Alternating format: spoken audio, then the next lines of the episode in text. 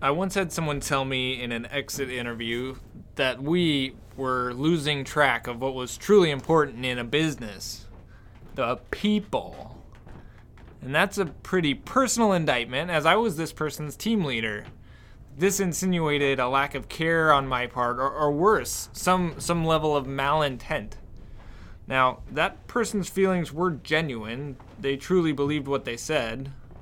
And I, in some real sense, I am culpable. Like, we are learning the hard lessons that unhealthy tension and, and poor performance and discontent, they're signals that something is wrong. There's a problem. There's a problem of placement. So, what we've come to learn is that having the right person in the right role at the right time promotes positive feelings and positive results for both them and for the business. And if a business ultimately fails, it's probably because they failed here first. This is a podcast about learning by Stone Creek Coffee, and it is what it is.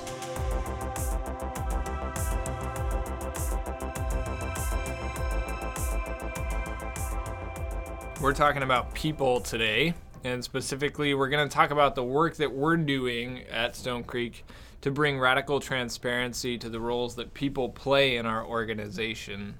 So, we're talking about the notion that honesty and transparency about people and their competencies and the way in which they work that those that transparency can help actually create a high performing competitive organization without the burnout and ill will that seem almost inextricably tied to a high performing competitive organization. So as we're going to talk about people, we can just start with us since we're people. I'm I'm Drew and with me is Eric and we're two of the co-owners at Stone Creek and we make up a portion of the direction team that guides the business. Eric is our founder and has been around to see probably thousands of people. I, I, actually tried to do the math a little bit. It's probably over a couple thousand people come and go through the doors of Stone Creek over 25 years. So uh, people are pretty integral to our organization. And it almost goes without saying that people are important. But before we get into heavier subject matter, I thought we should kick off with a simple question. Eric, from your 25 years of experience here, in your perspective, why are the people in the business so crucial compared to, say, the coffee or, or any other sort of physical element itself for our successes as a business? You know, as Drew said, over the 25 years I've been doing this, I've had the the joy of meeting all kinds of different people. I guess what what I have said over the years and and continue to say is that without those of us in the business, the people, um, working, coming together, forming teams, um, taking on projects, there there is no business. We're all the employees to leave and not come tomorrow. Um, that would be the end of the company. So to say that the people are important, I'd say it's it's more than important. They are everything when it comes to the company. Yeah, it's basic math, cause and effect, but all the cafe aesthetics and equipment and coffee have to be produced by somebody, and if they're going to be any good, they have to be produced by talented somebodies. And then on the flip side of that, it kind of comes down to what we're selling. We talk about coffee being the avenue by which we deliver remarkable care, and remarkable care being one of the new brand pillars that's guiding us into the next 25. You know, if we're just out to create a company that has amazing coffee, you know, that'd be fun and you'll probably do okay at that, but it's not anything that's going to be really profound or impactful on a relational level or on a personal level. So, what I'm saying is that coffee itself doesn't deliver remarkable care. That's that's a people activity. That's a, a deeply human sort of product. I guess what I would say about the people part of the business, all businesses, all coffee companies make a choice about how they want to both compete, the kind of company they want to be or become, and that that hopefully is a, a choice that we as the owners and the leaders of the company can say to each other and to the world more broadly this is who we are. This is who we're trying to become. And we're making those choices thoughtfully and consciously. And we're going to work to become that kind of company. And we have decided at stone creek that we want to have coffee geeks who never stop learning who provide remarkable care. That we want really good coffee. It's just that we want it with these other components, and we will seek to find solutions to pull that all off because it's not easy. And a lot of those solutions come through the right people. Like the right people bring so much to our organization in terms of the path forward and executing at a high, high level on those three brand pillars that we just articulated. So I don't think it would be cliche to say we're in the people business, but if we were to say that, we probably mean it slightly different than the sort of kumbaya mentality of, you know, come in here because, you know, we're really just in the business of making sure everybody feels comfortable and everybody's happy. Like, of course, we want everybody happy, but we actually don't want them comfortable. like you should go home and be comfortable, but if you're always comfortable in your work, you're probably not doing anything that's truly your unique or profound. And we were just talking about this 30 minutes ago that some level of discomfort is really important for pushing learning and progress. Yeah, I gave Drew the analogy that when you go for a, a run or a, a, a ride on your bike and you're pushing yourself and you get tired at the end of your six mile run and you're like, wow, that was really hard. It's it's only when it's really hard that, that the learning and change is happening. And so while I get uncomfortable at times in my work and here at Stone Creek and uncomfortable um, working with some of our team members, it's that discomfort that moves us forward. And I think it's important. Uh, so it's easy, I think, maybe to say that people are important to the business and to own that. I you, probably have to be dumber than a bag of sticks to say that people aren't important to your success as a business. But owning that, it's not easy at all to then set your people up for success, for them to be all that they can be and produce all that they can produce for your company.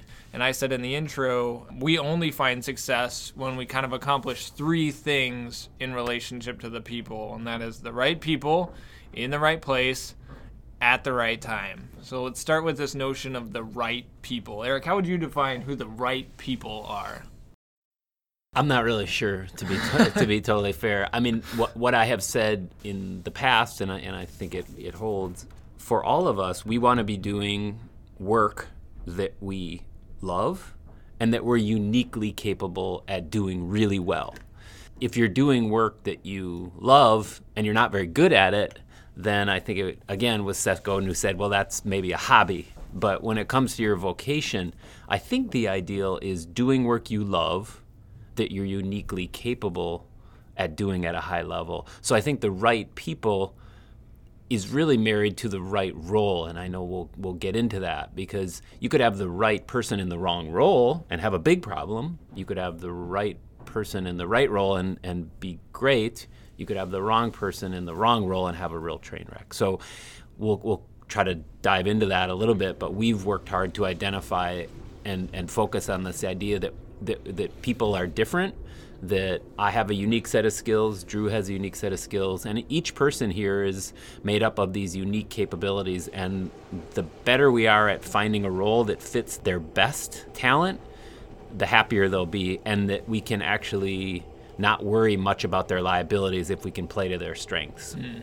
And we have put in sort of a couple checks in trying to identify the right people as you may be highly capable, but if you don't or can't work according to our 13 core commitments as a company, then we don't care. Like, and I mean that these we set up these core commitments to provide a cult, cultural barriers to say like these are the kind of people who we want to work with. And I think quite frankly, if you're not willing to work according to the 13 core commitments, it you just may not be that pleasant of a person because they're not like they're, we're not talking about asking people to move mountains. We're talking about asking people to care for those around them to do what they say they're to do to to show up on time. It's sort of table stakes. Like we're asking people to be a, a decent human being because we want to work with decent human beings so if we're gonna put the right person in the right place, like how do we do that? Like more just conceptually, and then we'll get into the the actuals of here are the the steps we're taking. If we're we're talking about putting the right person in the right place, how does that work, and what does time have to do with it? One of the things that defines the right person is well, who are you? Um, so if we take me or Drew or anyone else in the company and we say, well, who are you and what are you uniquely good at? Each of us could probably mm, tell you. Um, we could ask our peers. I think that's what peer reviews are sort of about. Like, what are you uniquely good at from your peers' perspective? Could take personality tests that tell us, hey, we're a, a logical thinker, but we're not very good at uh, intuition or whatever the case is. So there are there are a lot of different ways that we're working on here at Stone Creek that we'll talk about in more detail in a minute. We're trying to first understand ourselves so that if we better understand what we're uniquely good at, then it's easier to find a role in the company that I'll be successful at. Yeah, and then it's just about understanding the needs of the company at the time. So we say, here's your competencies, here's the the way in which you fit into our culture. Now, what does the company need, and how how might you fit in, or might we need to wait, or might we have you play this role for a while because that's the best spot for you. And then as the company evolves we're going to move you into this other spot. So it's about owning with the person what their competencies are and then what the needs of the business are and creating the best match possible and bringing with that a willingness to fluctuate as those needs evolve because it's always evolving. So we're owning this uh, you know the reality that the people are really important that getting the right person in the right place at the right time is is really difficult. So it's really hard to write hire the right people put them in the right spot and then keep them in the right spot. So then what do you do? How do you do that? And we're, we're trying our best to figure it out. And uh, we're creating a mashup of behavioral economics and baseball which is classic, I suppose. So, Eric, what does personnel hiring and management have to do with baseball and behavioral economics? So, one of the things that we have been working on is trying to to align these competencies in each of us to a role that fits. And if you step back, if we step back for a minute and think about how you normally do that, and then I'll try to answer your question. But how you normally do that is you you say, okay, the company needs this activity done or this role filled within the company and then you you most people would kind of write up a summary of what that role is and then you'd you'd you try to hire someone. You you'd go recruit to find somebody to fill that role and then you'd get people who apply who tell you oh I can do that like I can do that. And then you talk to them for a while and they 45 minutes or something and they continue to try to convince you that they can do that role. And then uh, as you're trying to hire you you kind of fall in love with one person and you say hey why don't you go ahead? Yeah just go for it. And then reality hits. And then they actually have to do it. And the problem is most of the time we're pretty bad at selecting people in a hiring process to do a job. We're really bad. Well, and I think every every everybody. Yeah, is. human nature is to be right. bad. Your biases take over. People sell themselves based on their charisma, not on their actual ability to deliver. Whole yeah. big thing. Yeah, it's really. I mean, the amount of mistakes that we've made in hiring is, you know, is is a testament to how difficult it is to just meet somebody say yes or no. I, I like you. I think you can do this. So we we have wrestled with this, and and I have mentioned on this podcast Ray Dalio's book uh, in the past, Principles. One of the things that he did at Bridgewater is um, created something called baseball cards, and this is where Drew's intro about connecting baseball cards with behavior and competencies comes in.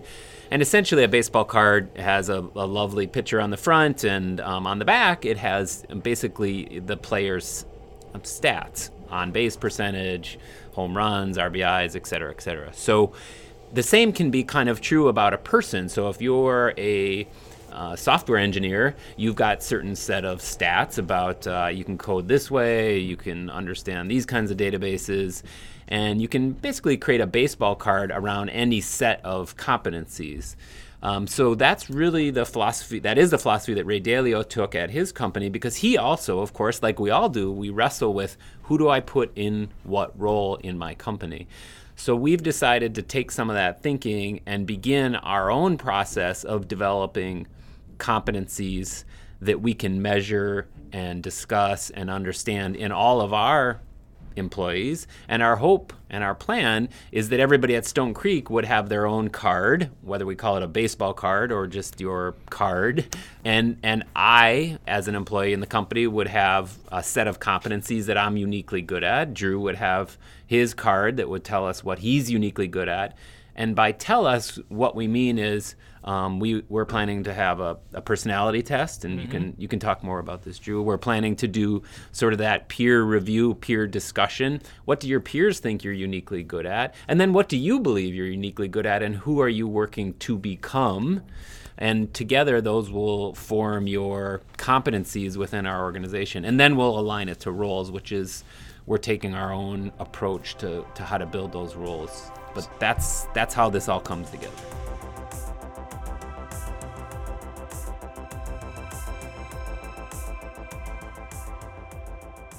So here's what we're doing. I tried to explain this the other day to some friends of mine, and I got a lot of like, "Wow, that's that is something." and it's it's fun. Like it's this is is unique. We're trying to build something that's relatively unique. And so where we started is we tried to say, listen, um, let's just let's write out the names of 30 people who've worked with us over the last five years that that we know, and and let's talk about the pros and cons of these people. Let's talk about who really crushed it. And what were the competencies that they brought that really helped them crush it within our system? And then where did people struggle and why and what competencies did they bring and what are the competencies that we need so we're kind of bridging the gap between the statistics from the back of a baseball card and our competencies we tried to identify the people who've crushed it and break down what helped them crush it into these competencies. And that left us with about 11 competencies, or we're, we're, calling them statistics just for the sake of bringing it back to the baseball card.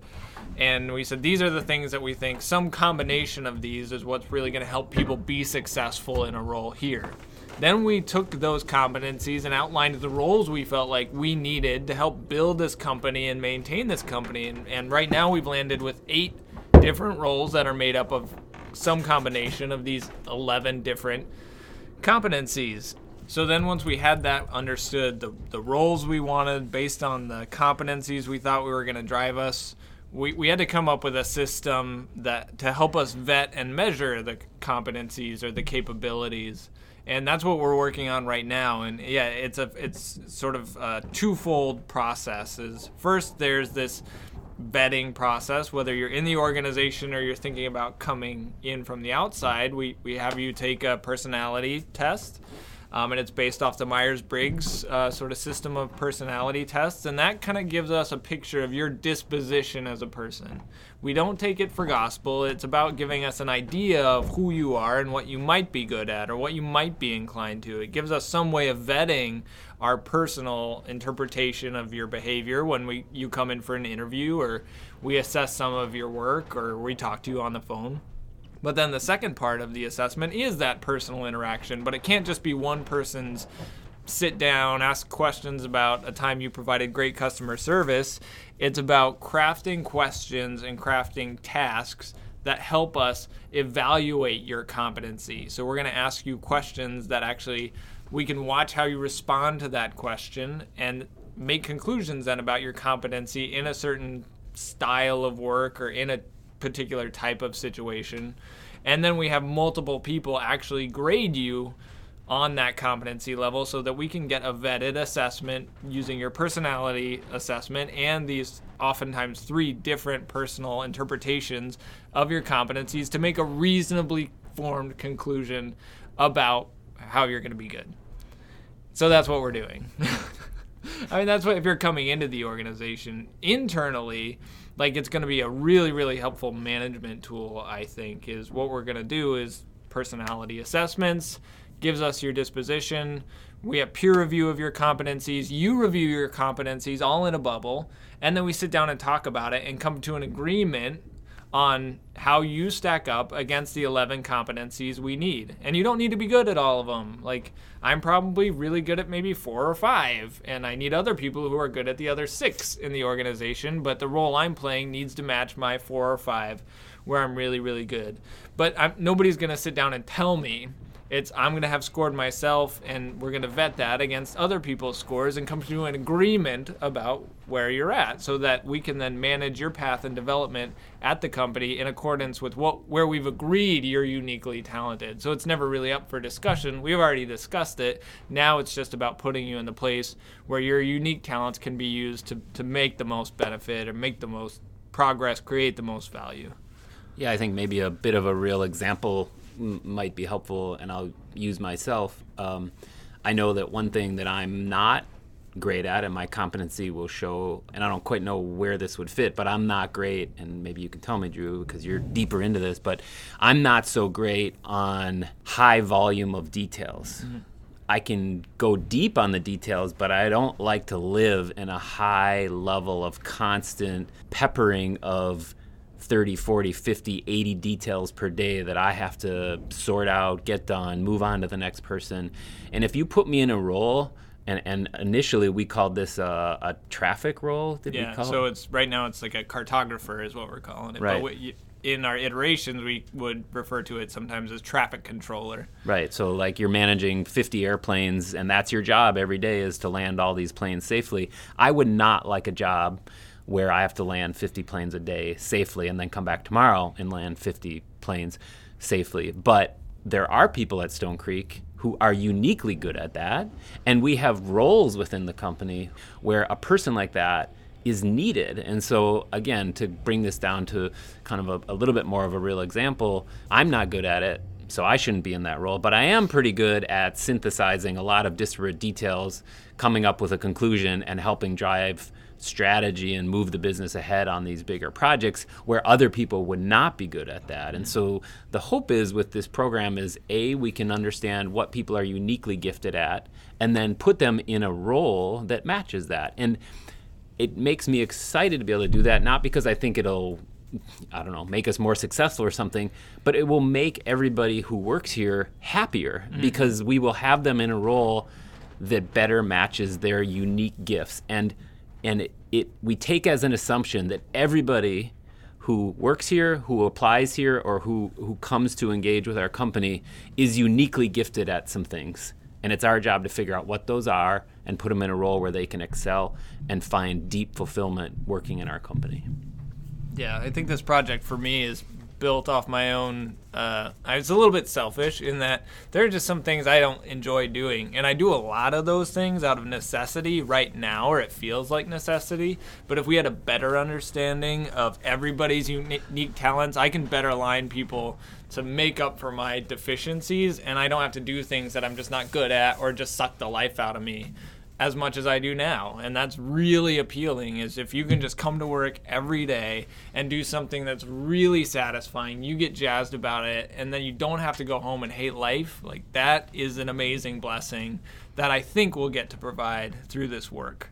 So if you're trying to explain it to people, measuring competencies based on personality tests, which is not crazy new, but then using that through this vetting process and this cooperative you know wayfinding together um, you get looked at a little bit weird which is i mean let's be honest we're a little bit weird um, but i think it's going to create something special yeah and i think the other thing that we're doing that I don't think that Ray Dalio did this, but I but I but I may not be mem- remembering. I mean, of course, he had these baseball cards to look at competencies, but we're creating um, nine or eight generic roles within the company, and every person in the company will fit into one of those roles. Now, you'll perform the role on different teams and different places within the organization, but having these generic roles also helps us speak this kind of um, unified language across the organization.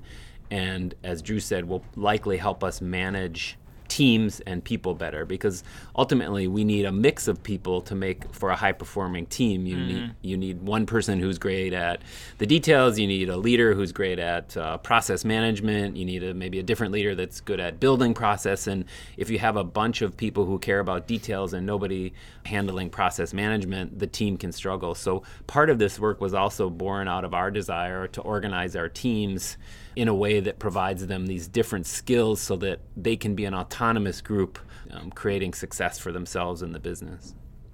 We'll just circle back to again why why this is important, and I was explaining why is to, to my friends a few days ago that, you know, we're competing against six other local coffee roasters. We're competing against Starbucks, and we're competing with a tangible product in coffee that's hard to differentiate at times for your average consumer.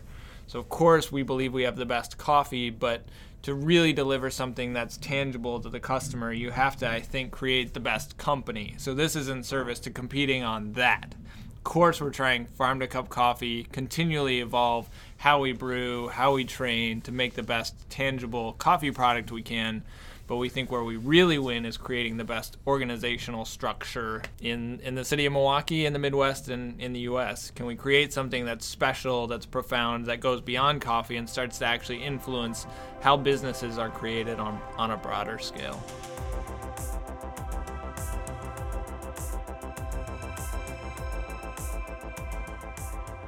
In two weeks, we're going to talk more about people in a manner of speaking. We're going to talk about compensation, specifically how do how do we go about adjusting people's compensation? When do you get a raise? Why do you get a raise and how and why is it important? What are some unhealthy ways we think that compensation is handled? We kind of take a unique approach to it in that once a year everybody in our organization applies for compensation adjustments if they feel like it's warranted. If it, eh, but those are based on value creation alone. So they have to justify their value creation to request a, a raise. So we're going to talk about that process and the the fun that that is, the difficulty that that brings, um, and why we think that it's helpful, healthy, and important for our organization as we evolve. In the meantime, we're sipping on a new coffee that launched just four days ago when you're hearing this podcast, and that's a coffee from Congo, or the De- Democratic Republic of Congo. Uh, we got this one in through an importer, actually. Uh, just a really amazing coffee, though, out of East Africa. Yeah, in my entire time at Stone Creek, we haven't had a coffee from the Congo. Uh, it's it really reminiscent of a high, high quality Kenyan. You get this uh, great stone fruit, pronounced acidity, cherries, even some like sweet grape tomato, which sounds weird, but it's really just an extraordinary coffee. We're really happy to have it. Highly recommend that. As you drink that, you can reach out to us, interact with us a little bit uh, by email, podcast at stonecreekcoffee.com, or you can reach out to us on Twitter, Instagram, and Facebook. A couple people have sent me questions, mainly about brewing coffee, which is great. Happy to help there. Or we'd love to just field questions you have about our company, what we're up to, or if you want to apply, go to stonecreekcoffee.com slash jobs and hey, join our squad. That'd be great. We'll leave you with this we live in a pretty unique time, and it's a time where many of us are granted the luxury of being able to find a role in a workplace where we feel like we truly fit. Like that that's out there for us where we can use our uniqueness to create value for ourselves and for those around us. So if you're in a place right now where you feel undue tension or if you're discontent or if you're struggling to perform, like don't simply persist at nauseum. Be honest with yourself ask, is this the best place for me? And if it's not, then go find that best place and it will be worth it.